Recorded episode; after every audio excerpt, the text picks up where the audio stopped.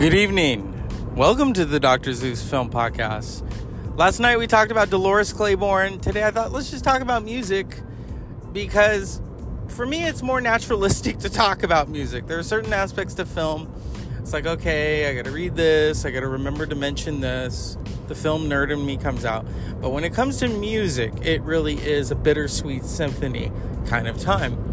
And 25 years ago, it was when the Verve put out Urban Hymns. Bittersweet Symphony was this gigantic hit. It was in commercials, and then boom.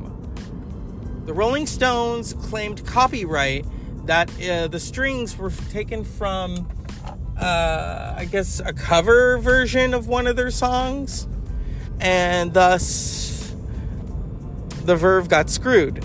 But in the long run, what the Verve put out is a really great album. It's sample based, um, it's organic. I mean, Chasing That Butterfly, Sonnet, The Drugs Don't Work, Come On. Um, what's another one? Oh, geez, that album. Um, uh, the Rolling People. I'm na- I'm naming the songs off the top of my head. Lucky Man. Um, uh, Velvet Morning. I mean, the whole album is a beautiful, just gigantic sonic structure. But if you've ever heard Bittersweet Symphony, you've heard the strings. Now, people just like that from the Verve. But for me, like listening to that and then diving further into the album and realizing, oh my god, this is this is just such a great album. And then going back and listening to what the band had to offer and it was just magical. I mean, their album their albums are so different.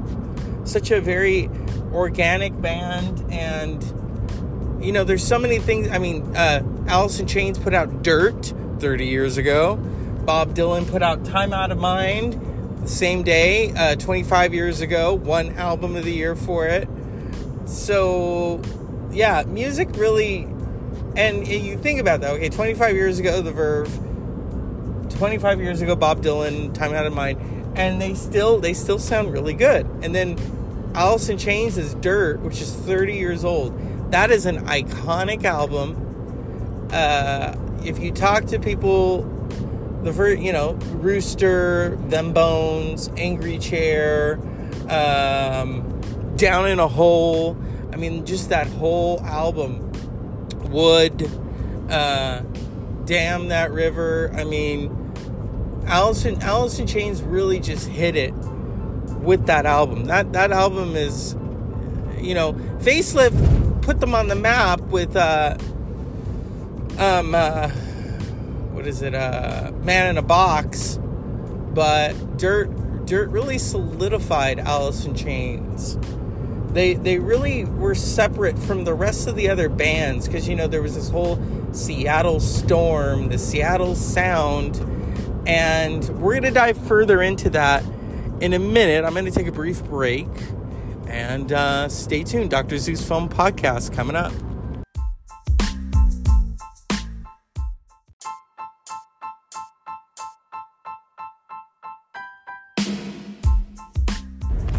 Oh, so we're back. Well, I'm back. Dr. Zeus Film Podcast, Music Edition. Music really, it ages like fine wine. Well, good music. I mean, the other, you know, the other stuff. Hit me, baby, one more time. No. Pop music.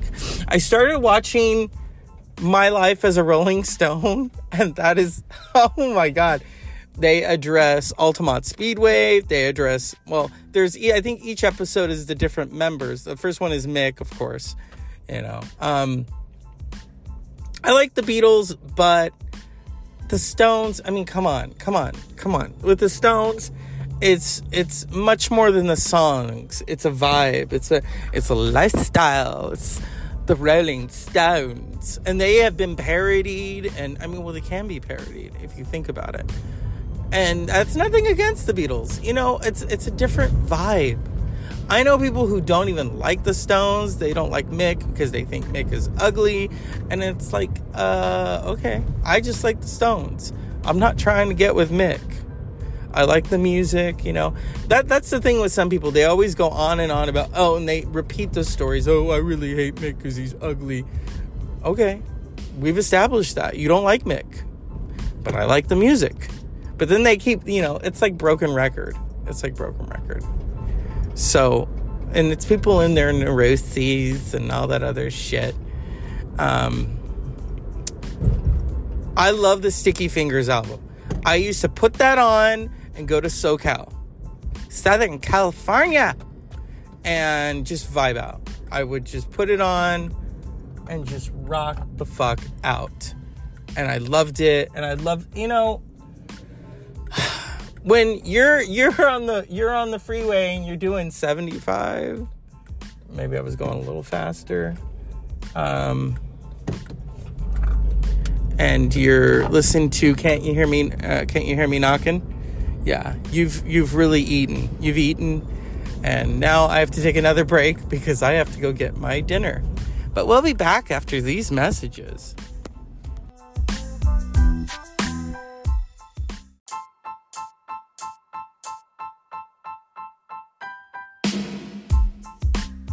and so we're back, Dr. Zeus Film Podcast. Music, it is just effervescent. And anytime you get a good documentary, especially a music documentary. Now, years ago, I watched the Rolling Stones. Uh, what is it? Uh, Gimme Shelter? I think it was. And it, when it was the Altamont Speedway, that was a shit fest. And Mick admits in the new documentary um, My Life as a Rolling Stone that they should have never have done that, and they should have never put the um, Hell's Angels um, in charge of uh, security. That's what happened. Now, the documentary also has Ike and Tina, and Tina Turner doing um, Otis Redding's uh, "I've Been Loving You," and she and she really gives it to the audience. To this day, Tina is embarrassed by that performance because it's very sensual, it's very sexual, and um, but and and you can see it as Mick is watching it. The uh, Mick, Mick is uh, obviously uh, obsessed with it because he really he wishes wishes whizzes he could do what Tina's doing because Tina's got the audience in the palm of her hand. So anytime people talk about sexuality and sensuality and oh my god Beyonce, well Tina Turner did it first. Others did it first, yes, but Tina Turner, what Tina Turner did as a performer, I mean, come on. That's that's some fucking crazy ass shit that she she did as a as a really great performer, and um, you got to give it to her. I mean, well, she gives it to the audience, you know. She's looking at them and she's like, "You got what I want, and you got what I need, and baby." And she looks like she's gonna have sex with that microphone, and that's, I guess, part of the act, part of what her and Ike did, and then continued it, but in a different vibe during her solo years. Her solo her solo years, I mean, she she always said she wanted to pack stadiums like the Rolling Stones, and she did. She did. She she fulfilled that. So that's why she doesn't have to tour ever again. She's she's paid her dues. Now the Rolling Stones people often ask, "Okay, why do you all still tour?" And they're like, "Well, that's all we know. That's all they know is to tour, you know? I've never seen them. I've always wanted to see them. That would be a really great experience to see the Rolling Stones. And, um, you know, I don't. My aunt saw Tina Turner. She liked it. She liked it. Um, but she, but I, I think you know there was a different time, and Tina's music. Tina's music is a vibe. It's a vibe, and it dominates the lives of men and women, and and especially women who have been through really bad relationships. So, we'll we'll put it at that. You know what I mean? So, trying to get my card. Where's my card? There we are. Okay. and now it won't fit. Oh my goodness. It's the Dr. Zeus Film Podcast. You know, I this is my budget, this is my show, and fuck it, you're gonna get a show. you're gonna get a you're gonna get an interesting show. And um yeah. So tonight it's gonna be a short one because I got shit to do. I gotta go to work. But those, and I know I have new listeners. Welcome if I haven't scared you away. um, eventually, I'm going to have more guests in the show coming soon. So I'll be back after these messages.